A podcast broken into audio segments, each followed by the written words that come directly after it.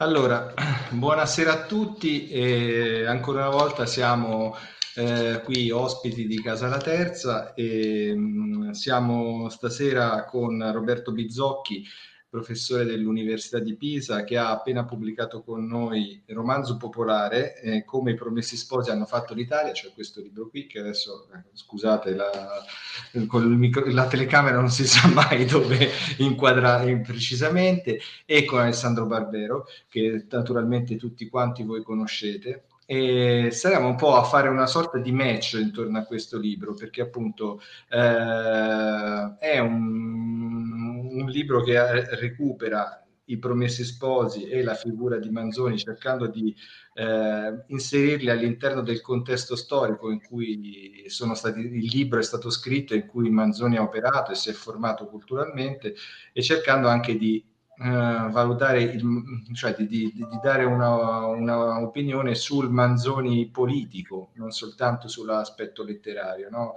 eh, Roberto, se possiamo dir così.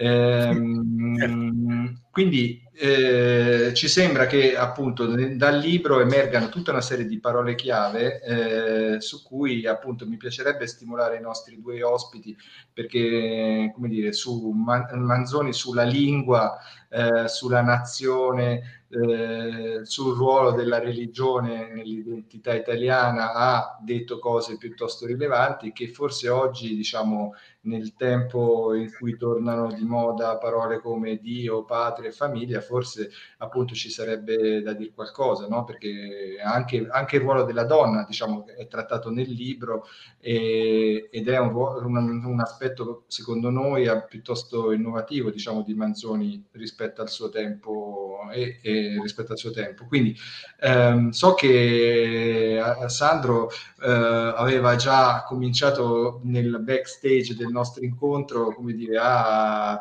come a scaldare i guantoni, insomma, e aveva, da, scherzo, scherzo ovviamente, aveva già qualche eh, stimolo da lanciare su questo, insomma.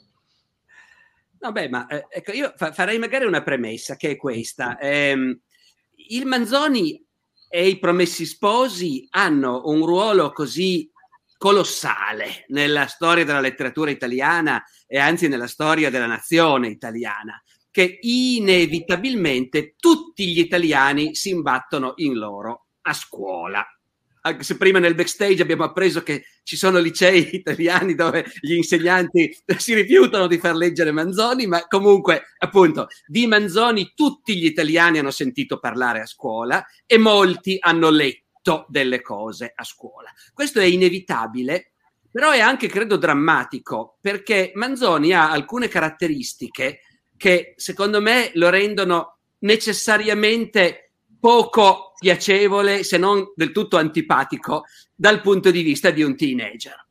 Eh, non so se questo valga anche per i quindicenni o i diciassettenni di oggi, perché non li conosco. Certamente valeva per quelli di 40 anni fa, 45, cioè quando io ho letto Manzoni a scuola.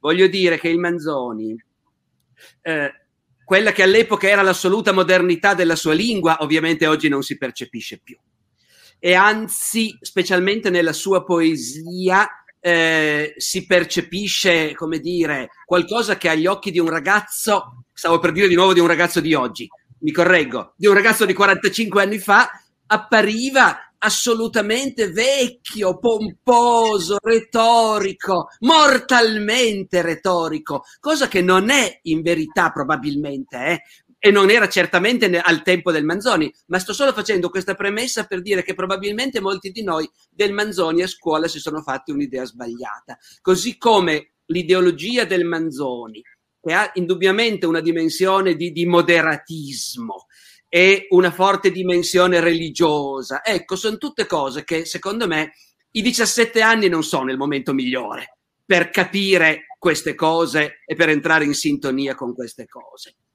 E a me sembra che uno degli scopi del libro di Roberto eh, sia proprio quello di dire attenzione perché in realtà scordatevi il fatto che a scuola vi siete annoiati leggendo gli inni sacri o i promessi sposi, perché qui noi siamo di fronte a un personaggio e a un libro che sono cruciali per capire, per capire il nostro paese. Ecco. Ehm, tant'è vero che il sottotitolo è come i promessi sposi hanno fatto l'Italia. Eh, allora, intanto però io volevo fare una domanda preliminare, e cioè, Roberto, questo libro viene spacciato dalla terza come un libro sui promessi sposi, ma in realtà a me sembra che sia più un libro sul Manzoni a tutto tondo che non specificamente sui promessi sposi, eh, o no? Allora, intanto prima di risponderti, voglio dire subito che non sono, sono d'accordo su una delle due cose che hai detto cioè che forse 15 anni non è proprio l'età migliore per apprezzare Manzoni, anche se non saprei poi dire, suggerire quando farlo leggere. Sull'altra cosa invece non sono d'accordo che sia un moderato, ma questo adesso ci arriviamo. e, allora, è, è, dunque, come sai meglio di me, il titolo, il sottotitolo, la copertina li decide Giovanni Carletti. È la sua grande esperienza. e quando ha detto guarda, guarda ma mettiamo come sottotitolo come, ma, come i promessi sposi hanno fatto l'Italia, io gli ho detto ti, ti commento con una parola, magari, magari l'avessero fatto i promessi sposi e non altre cose. Ma eh, sì, è un libro che pare Promessi Sposi. Fa tutto un percorso eh, sul Manzoni giovane, su opere che hai citato prima, secondo me quelle a scuola non si leggono più. Dubito che ci sia qualcuno che fa leggere gli inni sacri o anche la Delchi se non i cori, insomma. Però sono opere importanti nella formazione di Manzoni, anche molto diverse dai Promessi Sposi, e mi è sembrato importante farlo questo percorso proprio per arrivare a sostenere che non è un moderato. Certo, è un cristiano, quindi mettiamola subito fuori la questione, la questione del, del pacifismo. È contro la violenza perché è un cristiano, non perché è un moderato. Quindi, e, e, in realtà su tante cose è radicale. Comincio già a mettere le, le cose nel forno o, o andiamo... No, no, vai, vai, vai. Sì, perché il tema, scusami, il tema è, è, è ci siamo sì. entrati, eh, come dire, ci dovrei riflettere un po' per trovare un'espressione migliore di moderato, però il punto credo che qui sia che tu stai parlando di una sostanza eh, della posizione del Manzoni, e io parlavo più di un'apparenza, cioè a prima vista, leggendo certi suoi commenti, sembra un maestro appunto della sfumatura, della posizione mediana e così via. Eh, o può sembrarlo a una lettura superficiale, questo volevo dire. Poi so benissimo, eh, il libro l'ho letto eccezionalmente, dato che ne dobbiamo parlare, so benissimo che la tua tesi è, è, è, che penso si possa condividere appunto e che Manzoni in, in, realtà non è un moderato nel senso classico del termine, però c'è una patina e io mi riferivo esclusivamente alla sensazione esteriore che può provare un ragazzo leggendo certi passi, certi commenti o cose del genere. Ecco. Dopodiché, appunto, non è un moderato invece, questo vale la pena di, no, di approfondire. No, no. Il libro io l'ho scritto, è un libro che in realtà, adesso non voglio fare dell'autobiografia, comunque ce l'ho nella pancia da un pezzo, un pezzo lunghissimo, ma ehm, l'ho scritto perché, insomma, in questi ultimi anni, decenni, in Italia ne sono successi di tutti i colori, no? Dovunque ne sono successi di tutti i colori e sempre ne succedono di tutti i colori. Io insomma, ero in Italia, ho pensato a quello che succedeva in Italia, anche all'immagine dell'Italia in Europa, no? E mi sono detto, ma per la conoscenza che ho io dei promessi sposi, mi pare che lì c'erano delle risposte per certi versi radicali, sempre coraggiose, molto nette. Certo, c'è questo problema della fortissima impronta religiosa, ma quella oh, o c'è o non c'è? No? Io personalmente non la condivido questa fede di Manzoni, però penso anche che, che lui la propone in un modo ricco e libero, quindi è di per sé positiva. E poi c'è il fatto che comunque il cattolicesimo il cristianesimo della versione cattolica è una componente talmente centrale nella storia d'Italia che i conti bisogna farci. E poi ho detto, se uno si mette in pace con questa cosa qui, che naturalmente è una cosa difficile per alcuni mettersi in pace con questo, io però ci sono riuscito e poi per altri non è nessun problema perché chi crede. E il romanzo ha degli insegnamenti non solo attuali, ma forti, radicali. E quindi ho scritto questo libro pensando... Roberto, scusa se ti dico, ma quando parli appunto di radicalismo, cosa intendi? Quali sono le, car- le caratteristiche? Ah, allora, numero eh, uno... Questo aspetto, perché sennò diventiamo, cioè rischiamo no, di, di andare... Hai ragione. Il primo che mi viene in mente è l'immagine del potere, cioè la capacità di contestare il potere, di mostrarne tutte le, le, le disonestà, le furbizie, eccetera. È una denuncia altro che moderata, radicalissima. Questa è una. L'atteggiamento verso il popolo. Anche qui c'è la vecchissima questione, voi siete un po' più giovani di me, non so se ve la ricordate, ma negli anni 70 c'era la grande questione è abbastanza di sinistra Manzoni, è abbastanza di sinistra Leopardi, no Leopardi è più di sinistra di Manzoni, cose che rilette oggi anche da parte di grandi studiosi ci sembrano un po'... Ma insomma, lui, il popolo l'ha messo al centro della sua attenzione. Ha fatto di due popolani gli eroi. La questione della donna la vogliamo spendere subito, la teniamo dopo, perché è la cosa che, che mi contesteranno di più, ma della quale sono più convinto. Senti, dato che l'hai introdotta, faccio solo un rapidissimo intervento. Sulla questione della donna, tu chiudi il libro. Eh, chiudi il libro dato, dicendo sostanzialmente che eh, Renzo eh, e Lucia hanno, hanno non so quanti figli, dell'uno e dell'altro sesso. Eh, non farò battute eh, scadenti sul fatto che allora i sessi erano soltanto due, non, non se ne discuteva ulteriormente. Eh, ebbe diversi figli e li fecero studiare, gli uni e gli altri. Eh, la battuta scadente nasce dal fatto gli che anche il fatto di tutti, le altre. Appunto, tutti, tutti vuol dire, vuol dire appunto vuol dire tutte di, di, entrambi, di entrambi i sessi, ecco così come la nostra Costituzione dice tutti i cittadini sono uguali senza di- distinzione di sesso, e non potrebbe essere più chiaro di così. E tu concludi dicendo che quindi Lucia è trattata alla pari di Renzo. Non è solo la protagonista femminile della storia. I promessi sposi sono scritti anche per lei. Vabbè, i promessi sposi sono scritti anche per lei, sono assolutamente d'accordo. Però senti, la frase che tu citi è Renzo volle che imparassero tutti a leggere e scrivere. Um, non so se mi spiego. Renzo volle.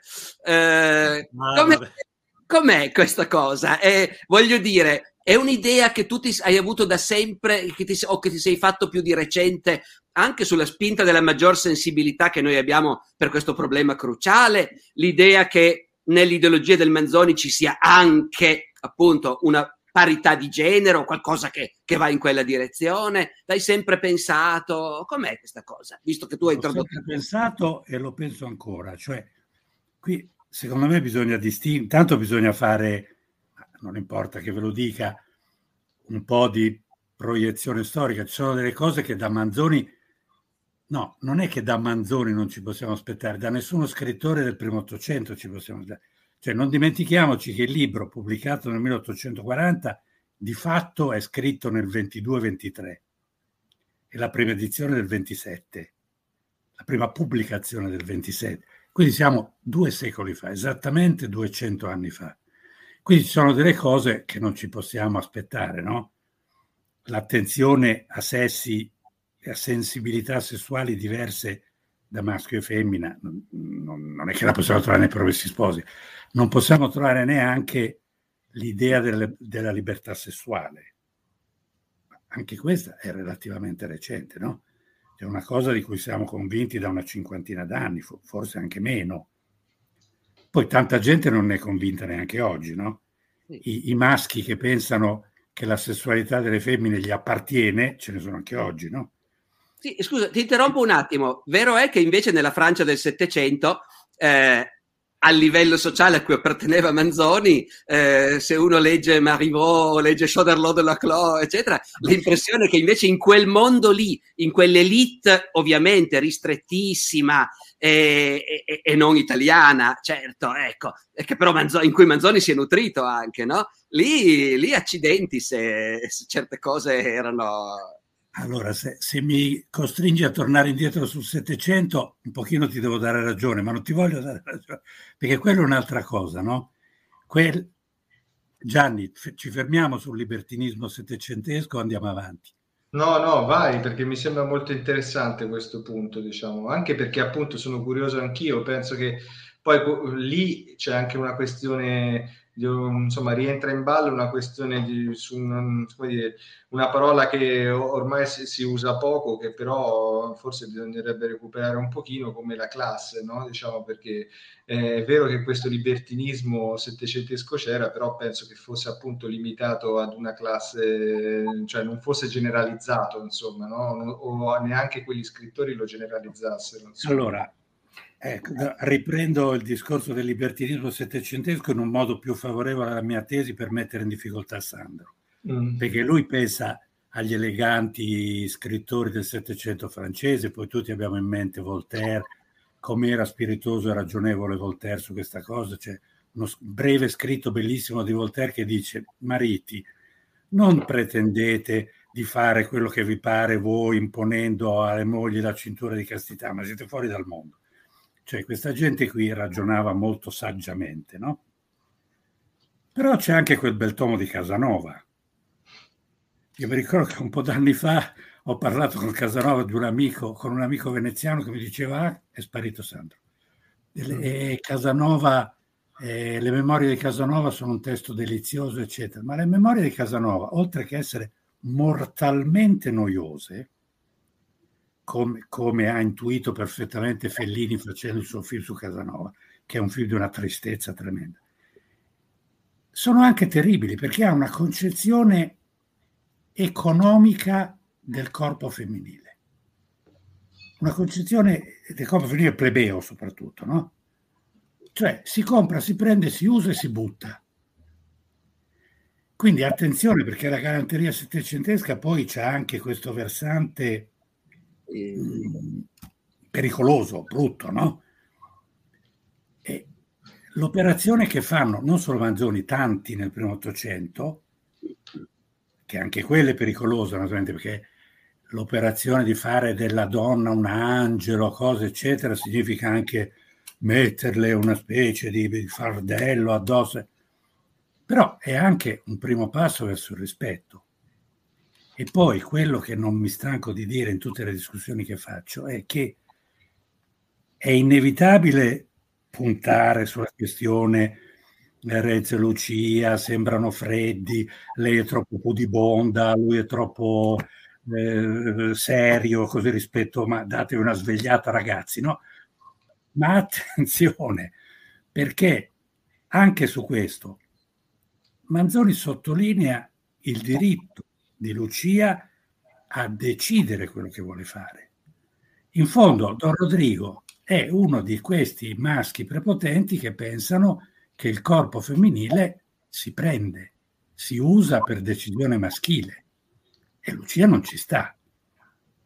Eh, ma anche scusa, Roberto, se posso aggiungere anche la, la, storia della monaca di Monza, è un racconto, certo. diciamo, anche quello delle, della costrizione a cui no, erano sottoposte. Que- questo volevo dire perché Lucia va letta in controcanto con Gertrude, diciamo una quindicenne, una sedicenne, una di, di quelli che dovrebbero leggere i professi sposi ora la seconda superiore, che cerca di tener testa al maschio alfa per eccellenza, a un padre padrone spaventoso. Ci prova e non ci riesce, poverina. Ma Manzoni sta dalla parte di lei, non dalla parte di lui. E sta nettamente dalla parte di lei. Sandro, hai sicuramente letto La religieuse di Diderot. Dico per chi ci ascolta, un romanzo del Settecento di uno dei grandi illuministi che ha trattato un tema simile, Cioè, eh, il monastero non va bene. Nel monastero si rischia degenerazione della, del carattere umano, corruzione delle femmine, eccetera. Naturalmente lui ha una carica antimonastica che un cattolico non può avere per definizione. Però in Diderot non c'è la forza straordinaria, non moderata, radicale, con la quale Manzoni dice no, non si violenta il diritto di autodetermina- autodeterminazione di un individuo, maschio o femmina che sia, anche se è una ragazzina di fronte al padre. Questo a me mi sembra straordinario. Sì, lo è assolutamente e in realtà diciamo quando prima citavo gli, autori francesi del Settecento, eh, ma avrei potuto citare, che ne so, le affinità elettive di Goethe, no? Eh, era per dire che nei, in altri paesi c'era comunque nella letteratura una, una capacità di mettere sullo stesso piano uomini e donne considerandoli nel gioco dell'amore e del sesso come partner eh, in grado no, di fare, ecco, in Manzoni su questo non, questo non interessa questa dimensione più di tanto a Manzoni, ecco. Però appunto, non, eh, siccome tu hai detto a quell'epoca non si sarebbe neanche potuto, mi veniva da chiedermi se in Italia non si sarebbe potuto o se forse semplicemente invece di tirare in ballo le epoche perché noi storici abbiamo sempre questo rischio, no, Roberto? Di dire, beh, quello vive in quell'epoca lì e in quell'epoca lì le cose si fanno in quel modo. No, eh, ma poi ci sono anche sempre, come dire, gli individui e le loro scelte, no? Ecco, è chiaro che la dimensione sessuale del gioco sessuale in cui altri autori si divertono a far vedere uomini e donne protagonisti alla pari, a lui certo questa cosa non interessa. Però senti, per, come dire, non dico archiviare, ma per aggiungere ancora un dettaglio a questo ultimo discorso che abbiamo fatto, una delle cose che volevo chiederti era espressa nel modo più banale e sciocco possibile. Eh, ma Manzoni, che percepisce di vivere fra due secoli l'un contro l'altro armato, eh, lui, secondo te, è, è, e questa è la cosa stupida, non, do, non, bisognerebbe dire queste cose, ma in realtà poi noi funzioniamo anche così. È un uomo del Settecento o un uomo dell'Ottocento? Fra quei due secoli, lui in quale dei due si colloca? Eh sì, questa è una bella domanda. Da, eh, eh del Settecento ho fatto un libro per, per dire questo, cioè è uno che riesce, secondo me, a portare i valori del Settecento nell'Ottocento. E questa è una cosa che sembra una cosa indietro, no? E invece no, è una cosa progressista perché su certe cose stavano andando drammaticamente indietro e lui dice alto là. Ci sono delle cose che lo dice in un'opera che adesso forse chi ci ascolta non ha presentissima, che si chiama Osservazioni sulla morale cattolica, che non, non dico che invito a leggere perché allora sembra veramente che esageriamo, ma insomma è un'opera bellissima, è preparatoria ai promessi sposi la scrive per difendere il cattolicesimo perché Sismondi, uno storico calvinista, aveva scritto insomma gli italiani sono pessimi perché sono cattolici. E allora lui naturalmente è un italiano, un cattolico, un patriota, vuole l'Italia unita, vuole gli austriaci fuori dall'Italia, dice no, attenzione, e quindi gli risponde sul cattolicesimo. E, però queste osservazioni sulla morale cattolica fanno l'apologia del cattolicesimo facendo i conti con quello che lui chiama lo spirito del secolo, cioè i lumi. E a un certo punto lo dice proprio, attenzione perché corriamo il rischio quando qualcosa è finito male, e ovviamente l'idea lì è quella che a loro sembrava, e a qualcuno può sembrare anche oggi, la degenerazione della rivoluzione francese col terrore, ghigliottina troppo disinvolta, eccetera, eccetera. Dice quello che ci sembra è finito male ci fa giudicare male anche quello che è venuto prima. E lo dice, ma quello che è venuto prima è un'eredità irrinunciabile ed è l'eredità dei lumi. Quindi in questo senso è stato veramente un uomo del Settecento, che nell'Ottocento, con tutto quello che c'era di nuovo, di positivo, ma anche di più pesante, di più poi dopo parliamo della nazione, Gianni, se sei d'accordo, no? E, e ha detto, beh no, a certe cose non rinunciamo, non si torna indietro su certi valori che abbiamo conquistato. Poi, come dici te, giusto, cioè, perché lo fa nel 22, insomma, le, le, già, già farlo nel, se l'avesse fatto nel 48 forse potevamo discutere, no? Diciamo, ma, no, lo fa anche prima, la, la, morale cattolica del 19. Esatto. Cioè lui c'è questa famosa cosiddetta conversione, no? Che raccontano che poi naturalmente non è vero, che un giorno a Parigi, nella chiesa di Saint Roch, lui era un pochino nevrotico come persona, si trova in in una calca da solo, eccetera, allora improvvisamente ha questa visione. Invece c'è un, tutto un percorso molto elaborato, complesso di riavvicinamento alla fede dopo la fase atea che aveva avuto. No?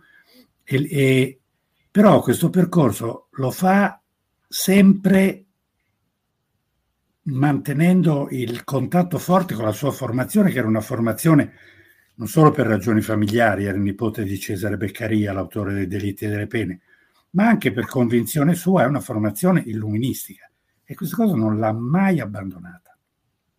Del resto la famosa ironia di Manzoni nei Promessi Sposi è l'ironia di Voltaire, in un punto, c'è un punto del libro in cui ho cercato di farlo vedere, è proprio l'ironia di Voltaire, se si leggono questi due autori ravvicinati si vede che è stato il suo grande ispiratore in questo. E scusate, questo mi permette anche di dire, siccome è arrivato un commento da una delle persone che ci stanno seguendo, che si chiede fino a che punto si possono mettere di fronte Manzoni e Casanova che appartengono a epoche diverse. Ecco, in realtà a epoche diverse fino a un certo punto, a generazioni diverse senza dubbio. Casanova credo fosse ancora vivo quando è nato Manzoni, ma certamente avrebbe potuto essere suo nonno. Eh, però, però hanno comunque delle radici comuni, appunto, in questo Settecento illuministico che dura parecchie generazioni, non, è, come dire, non influenza una sola. Lo dico perché, appunto, eh, qualcuno da, da quelli che ci ascoltano, come dire, trovava strano il confronto. Secondo me non è così strano, proprio perché, appunto, Manzoni è l'ultimo uomo del Settecento, eh, in un certo senso. Sì, sì, Insieme con Leopardi, naturalmente, che lo è tanto anche lui, ma adesso non mettiamo in mezzo Leopardi, se no. No, perché sennò no. riapriamo il derby, diciamo. No, no, no, la famosa questione del derby, chi più, se era più progressista Leopardi. Ma... No, invece forse Gianni è il momento di parlare un po' della nazione, perché mi sembra che eh, parlando sì. di 700-800 questa cosa la dobbiamo tirare fuori. Una grossa parte del libro tratta di questo, no Sandro? Hai avuto anche tu l'impressione assolutamente sì, e io volevo, se, se vuoi, volevo entrare nell'argomento in questo senso. Eh, parlando non soltanto a Roberto Bizzocchi che ha scritto un libro sul Manzoni, ma a Roberto Bizzocchi storico dell'età moderna. Il punto è questo. Eh, Manzoni polemizza con Sismondi, il quale attribuisce la decadenza degli italiani al cattolicesimo, eh, poi in realtà Sismondi scrive la storia delle repubbliche italiane nel Medioevo, cioè la storia dei comuni, che nella grande narrazione della storia italiana sono stati poi assunti come uno dei momenti gloriosi della storia italiana fino ad oggi, no? Barbarossa, Legnano, Alberto da Giussano. E, ehm, e, invece, e invece tu dici anche che al Manzoni, tutto sommato, l'Italia comunale non è che piaccia poi tanto, proprio perché è un'Italia divisa, che non ha nessuna idea di una nazione comune.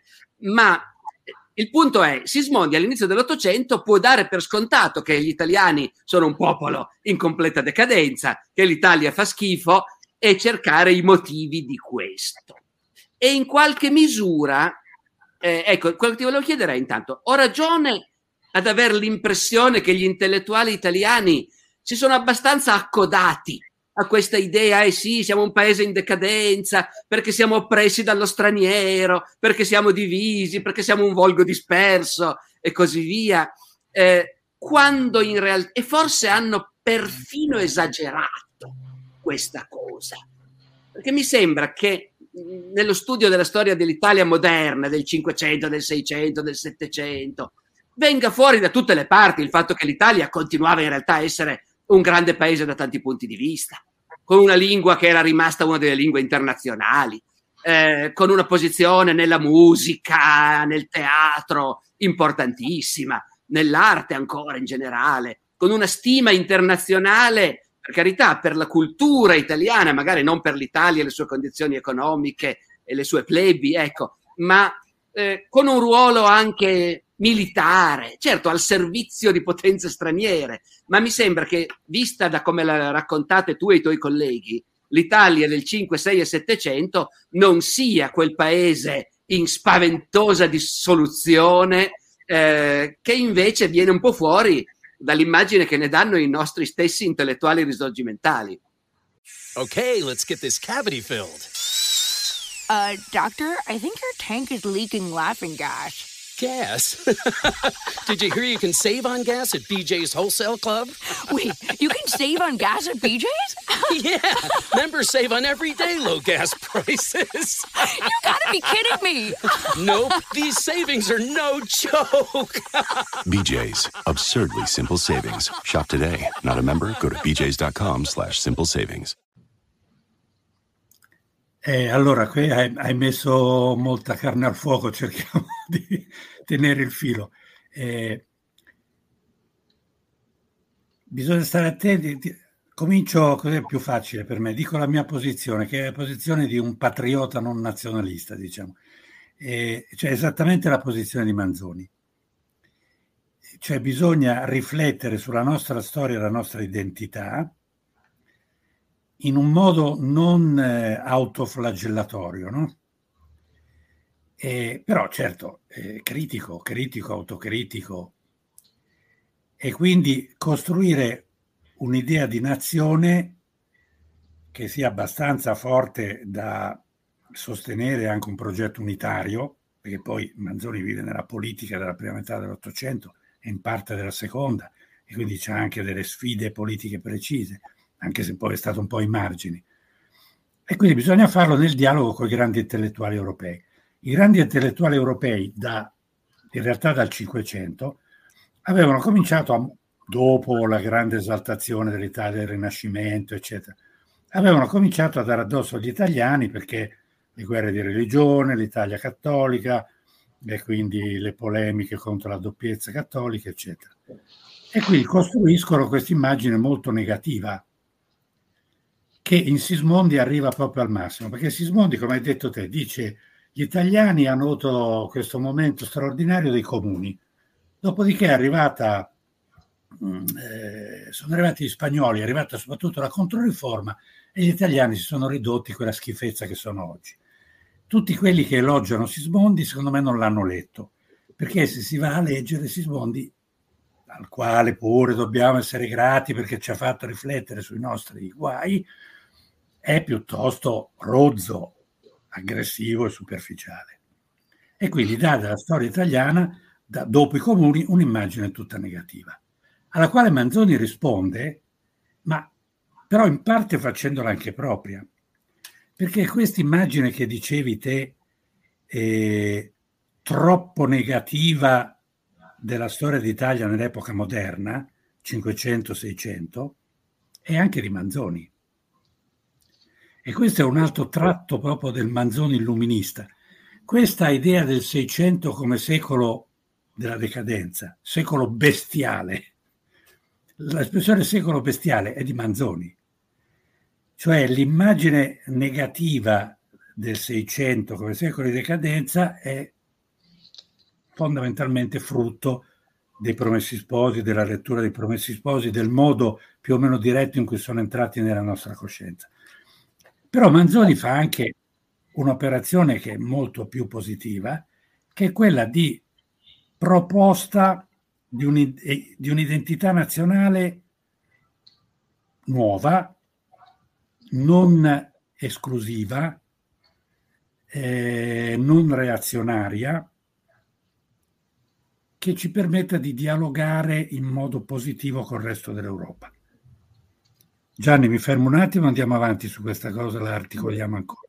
Mm, ti farei andare avanti per definire meglio quest'ultimo punto, diciamo. Se, se, se... Allora, c'è, c'è, il nazionalismo romantico. Il nazionalismo romantico è fatto di identità di sangue, identità di terra, identità di tradizioni, la sacralità della nostra storia, la sacralità del nostro passato, noi, fratelli, solo noi, il nostro sangue, degli altri non vogliamo saperne, fuori dai piedi, magari li, li ammazziamo, cioè questa cosa che comincia in realtà nella seconda metà del Settecento e domina l'idea romantica di nazione è una cosa che adesso l'ho esposto in un modo un po' polemico, però l'ho esposto in un modo polemico perché ha avuto un ruolo tragico nella storia dell'Europa, ha avuto, ha un ruolo tragico nella storia europea dalla fine del Settecento a oggi.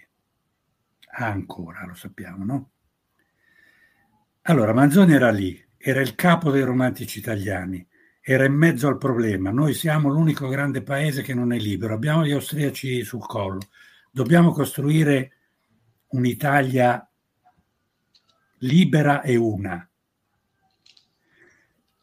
Dicevi te prima, non è un libro sui progressi sposi, è un libro su Manzoni. È un libro su Manzoni perché Manzoni, bisognava anche dire che Manzoni ha scritto delle opere in cui ha un po' aderito ha questa idea molto dura, genetica, un po' sanguinaria delle nazioni in lotta le une contro le altre. In marzo 1821 la sua ode più guerresca, perfino un po' in una tragedia bellissima come Adelchi. Però a un certo punto si è... come? Beh, Adelchi direi proprio di sì, che insomma mi sembra che sia c'è, c'è, c'è il volgo di Spencer. Due razze, due razze inconciliabili. Eh, esatto. I buoni e i cattivi, noi e loro. Eh sì. E poi è una tragedia stupenda. E c'ha naturalmente già in Adelchi il dramma del cristiano. Perché un cristiano, mentre dice così, si domanda: ma questo nazionalismo qui romantico, esclusivo, bellicoso, eccetera, va bene? No, che non va bene. Non siamo tutti figli di Dio, ma se lo domanda anche l'illuminista, perché il tratto tipico degli illuministi è che volevano, la ragione non ha nazionalità, la ragione è, è universale, quindi erano dei cosmopoliti. Allora fa questa operazione per cui dalle opere, tra virgolette, minori ai promessi sposi, cancella quest'idea più etnico-razziale della nazione Pensate alla rappresentazione degli spagnoli. Dopotutto sono stranieri come gli austriaci, gli spagnoli, no? E certo questo elemento c'è, però non sono connotati razzialmente, sono fondamentalmente dei cialtroni, ma dei cialtroni come governanti, cioè sostituisce questo tema ossessivo dei romantici dell'identità nazionale come identità di sangue e di razza con un discorso politico, il buon governo il malgoverno, la razionalità, la superstizione, la giustizia, la prepotenza. E quindi alla fine viene fuori un'idea di nazione che, sto parlando troppo, volevo dire, aggiungere l'ultima cosa. No, poi. l'ultima cosa no, mi sembra che poi... È la, la lingua, la lingua. Certo. Cioè, nel libro ho fatto sempre sempre confronti, no? L'altro giorno guardavo se uno pre- prende il libro e fa la percentuale delle pagine in cui si parla di Manzoni e quelle in cui si parla di altri sarà 60-40, no? Spero che questo non dissuada i lettori dalla cercare. E se uno fa il confronto con quello che scrivevano poco prima, durante e dopo Manzoni e i Promessi Sposi, un sacco di gente per cui abbiamo giustamente la massima stima, ha della nazione un'idea molto nazionalistica nel senso polemico, esclusivo e bellicoso. Personaggi non famosissimi come il giacobino Vincenzo Cuoco, eh, il grande intellettuale risorgimentale Vincenzo Gioberti, il... Ehm, giurista Pisanelli che ha fatto il codice di leggi della, dello, stato, dello Stato unitario dopo l'unità d'Italia, Carducci, De Amicis, D'Annunzio non parliamone, cioè hanno un'idea d'Italia in cui questo elemento che di per sé non sarebbe neanche demoniaco, però bisogna stare attenti a vedere dove porta, è fortissimo, la nazione come qualcosa diversa dagli altri contro gli altri. Lui no. Lui, propone una cosa diversa, tant'è vero che quando... Sentiamo se Sandro è d'accordo su questo, Sì, perché sì, diciamo qualcosa.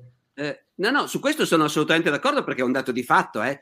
Cioè, nelle discussioni a volte si parla di opinioni e di interpretazioni, ma ci sono anche i fatti, se Dio vuole. E Certo. effettivamente eh, non c'è Certo. dubbio che in Manzoni questa dimensione di ostilità, appunto, tranne nella Delchi dove non a caso forse c'è anche un po' di partito preso, nel senso che altri storici alla sua epoca avevano già intuito che alla fine i romani e i longobardi si erano fusi che erano Esatto. quanti Lombard è un unico popolo. E invece Manzoni non lo vuole accettare questa cosa perché nella Delchi ha ancora questa idea che invece bisogna far vedere la sofferenza degli italiani oppressi dallo straniero. Però anche lì comunque i protagonisti sono i Longobardi e quindi comunque in ogni caso non c'è questa demonizzazione di un nemico contro il quale noi ci definiamo carichi di rancore e di ostilità. C'è semmai la tragedia no, dei Longobardi che si trovano a, a essere i dominatori finché dura e che poi verranno scalzati da qualcun altro, ma in fondo sono presi anche loro in questo tritacarne della storia. No? Quindi eh, questo assolutamente sì.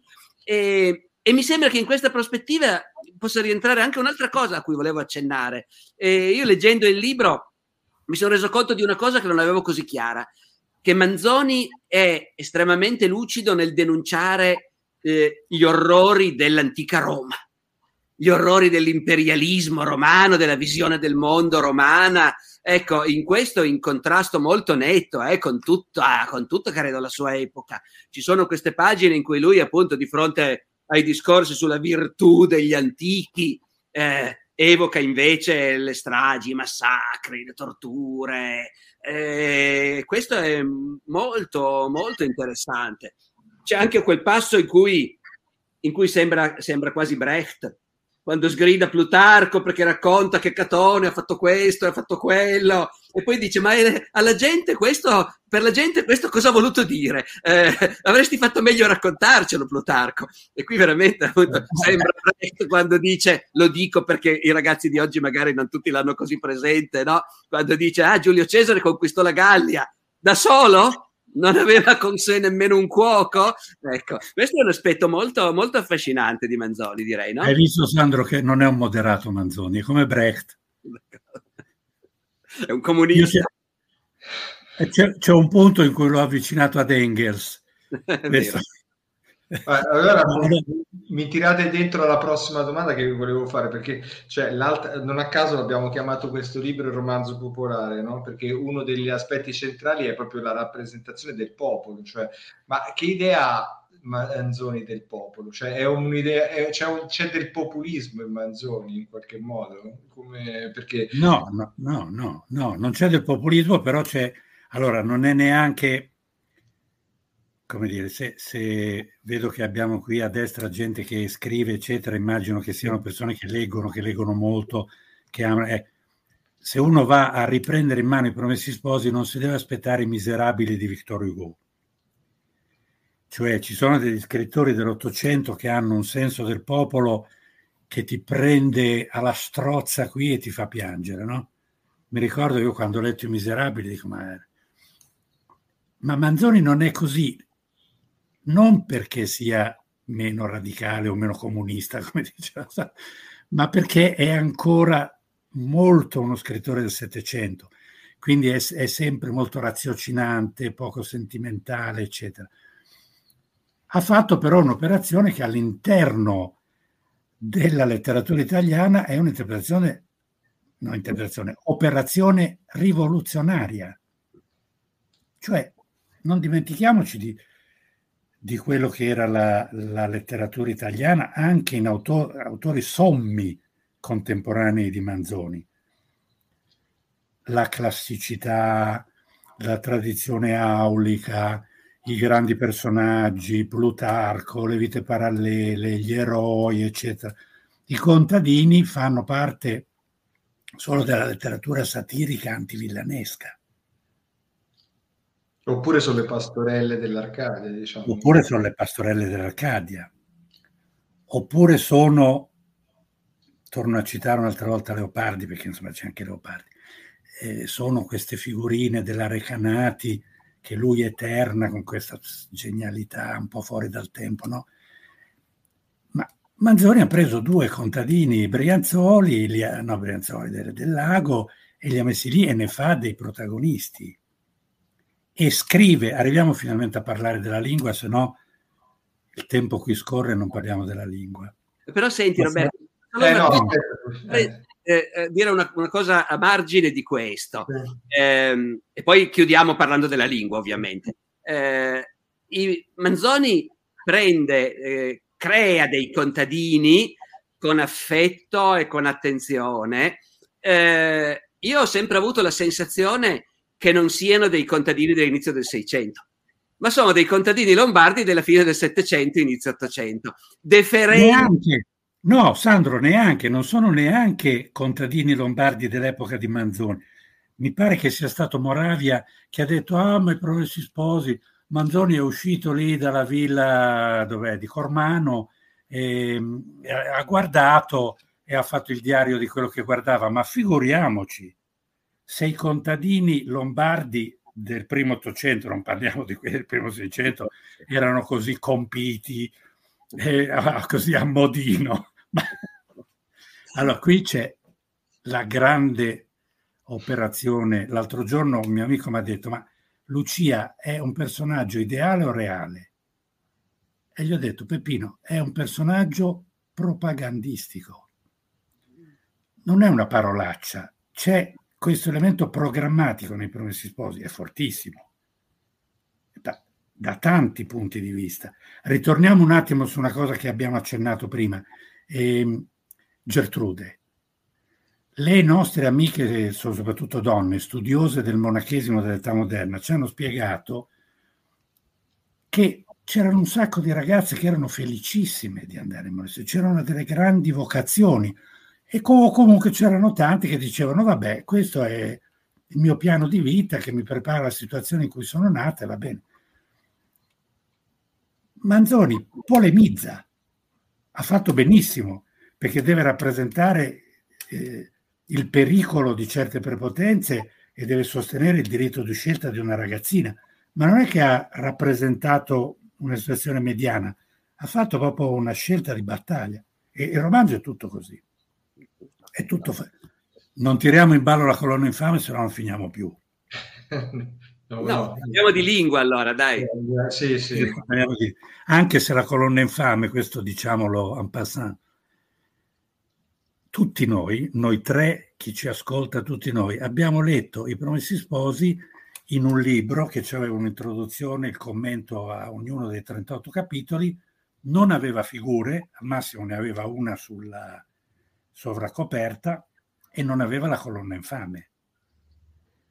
Ma nella testa di Manzoni i Promessi Sposi si leggono con le illustrazioni che lui ha curato insieme con l'incisore Gonin e con la colonna infame. Il che vuol dire aiutiamo la gente che fa fatica a leggere come Renzo mettendogli le figure. Cioè il più importante romanzo della nostra letteratura è un libro con le figure, ma non per i bambini, per la gente che sta imparando a leggere. E poi, signori, ho dovuto fare un lieto fine perché è un romanzo, il genere romanzesco, anche se io lo aborro, eh, però deve finire bene, eccetera, ma lo sappiamo bene che la realtà è più dura del romanzo. E la storia della colonna infame è un testo tragico. Piaccia o non piaccia, qualcuno non piace, è un testo tragico. Arriviamo alla lingua. Sì. Hai dato, ci, hai dato, ci hai dato, come dicono i ragazzi oggi, hai spoilerato tutto, però così diciamo, ci, già ci dici che, che ci preannunci già la fine, insomma. Così. No, andiamo sulla lingua, andiamo sulla lingua. Andiamo sulla lingua. Eh, comincio da un aneddoto. Eravamo a Rimini e leggevamo il, il dialogo fra eh, Renzo e Don Abbondio quando, quando Don Abbondio cerca di abbindolarlo, no? perché gli deve dire il matrimonio non si può fare, no? e, e, a un certo punto, e non gli vuole dire il nome del prepotente, che, e a un certo punto Renzo dice, le prometto che fo uno sproposito se non mi dice il nome di quel ribaldo, no? E mi ricordo un mio compagno che alza la mano e dice, professoressa, che vuol dire fo? Cioè, fo è l'uso toscano, e credo, in, no toscano, toscano orientale, fiorentino-senese, poi forse un pochino marchigiano, umbro, forse, ma di poche parti d'Italia per dire faccio, no? La famosa risciacquatura dei panni in arno, non dobbiamo dimenticarci che la risciacquatura dei panni in arno che dà questa patina un pochino fiorentineggiante al romanzo come lo leggiamo, che qualche volta è anche e soprattutto una popolarizzazione della lingua. Poi anche qui è una questione di punti di vista, come diceva Sandro in apertura, mi immagino che per uno dei ragazzi di 15 anni che vediamo per la strada oggi, noi non li vediamo in classe perché quelli che vediamo in classe sono un po' più grandi, ma eh, sia un po' impegnativo anche dal punto di vista linguistico, ma non dimentichiamoci che sono passati 200 anni. Quando lui ha scritto, non è che ha solo fiorentinizzato, ha spazzato via la patina aulica. Posso fare due esempi, Gianni? Sì, sì, rapidi, se no non diamo tempo a Sandro di rispondere su questo. Allora, il primo è l'uso di lui-lei come soggetto che è una cosa fiorentina, nel 1820 è una cosa fiorentina. E Manzoni la fa propria, però questo significa che quando i due bravi eh, vedono arrivare Renzo, nella prima versione, quella non fiorentineggiante, si dicono uno con l'altro, egli ed esso. E invece nel 1840, appunto Sandro ride, dicono, eccolo è lui. E noi come diremmo, egli ed esso o eccolo è lui. Un'altra cosa è l'accusativo con l'infinito. Allora, per chi non ha fatto il liceo classico, l'accusativo con l'infinito è una costruzione latina che nel 1820 usano ancora i letterati italiani. E quindi nel 1827 Manzoni scrive la badessa rispose dolerle assai che... E poi nel 40 scrive la badessa rispose che le dispiaceva molto. Noi come diremmo ancora oggi? La seconda che hai detto, no? E quello lì è stato Manzoni. Certo, naturalmente ci sono anche correttamente nel tuo libro gli esempi opposti di quando Manzoni nel 27 scriveva io muoio e poi invece sente il bisogno di correggere in io muoio perché, perché la, la, governante di sua nipotina che è di Firenze gli ha detto oh, da noi si dice muoio allora però lo capiamo muoio e lenzolo sì, no, no, ma io... a Gianni a te a me lenzolo ci sono un po' strano però capiamo cosa vuol dire. Certo. Senti, io se volete chiuderei parlando della lingua, evocando un signore che tu tratti maluccio, devo dire, il sommo Isaia, grazie a Dio, Ascoli, eh, il quale appunto mh, aveva, aveva, un'idea, viene dopo naturalmente, eh, quando però evidentemente l'italiano non è stato ancora fatto, nonostante i promessi sposi siano già usciti da un pezzo, e l'Ascoli L'Ascoli trova che questa idea di mandare maestri fiorentini in tutta Italia per insegnare ai ragazzi a dire io muoio non sia proprio ideale e che in fondo insegnando alla gente a leggere, a scrivere e così via si formerà in modo più spontaneo no? un italiano comune e che in ogni caso anche i dialetti vanno benissimo. Queste sono cose che oggi ci piacciono enormemente. Eh, io sono del tutto a favore, naturalmente. Eh, no, però mi piacciono. Ecco, dopodiché tu appunto l'Ascoli lo tratti maluccio perché quando fai il no. confronto tra lui e la, sua, e la, risposta di Manzoni si vede da che parte sta il cuore. Dai, raccontaci e se, no, e se no scrivevo un libro su, su Ascoli, non su Manzoni, no? Allora qui stiamo attenti perché poi qui a Pisa abbiamo una scuola di ascoliani ferventi. Io, per, non per primo, per ultimo, lo so bene che è stato un sommo linguista, fra l'altro nel suo testo a cui fai riferimento, il famoso proemio all'archivio glottologico italiano, che è del 1873, cioè l'anno della morte di Manzoni, ci sono cinque righe su Manzoni stupende, in cui gli fa un omaggio veramente di, di un grande a un grandissimo, diciamo, dicendo eh, con la sua mano eh, che sembra così priva di forza e di nervi, in realtà è stirpato il cancro della retorica dalla testa degli italiani. Magari. È vero ed è un bel elogio, no? Però non è vero che, Manzoni, che Ascoli pensava alla gente. Allora, Ascoli ha buon gioco nel prendere in giro questa storia del io muoio, Lenzolo, il genero di Manzoni insieme con un altro fa un dizionario e lo chiama nuovo vocabolario della lingua italiana, perché i, fiorentini dicono nuovo e non nuovo. E questa idea delle maestre elementari mandate da Firenze a Trapani a insegnare a, o a Belluno a insegnare ai bambini fa un po' ridere, no? Ma infatti non è che abbiamo avuto la fiorentinizzazione della lingua italiana, abbiamo avuto la popolarizzazione della lingua italiana e il vettore sono stati i maestri, non necessariamente fiorentini, poi naturalmente il grande impatto della televisione,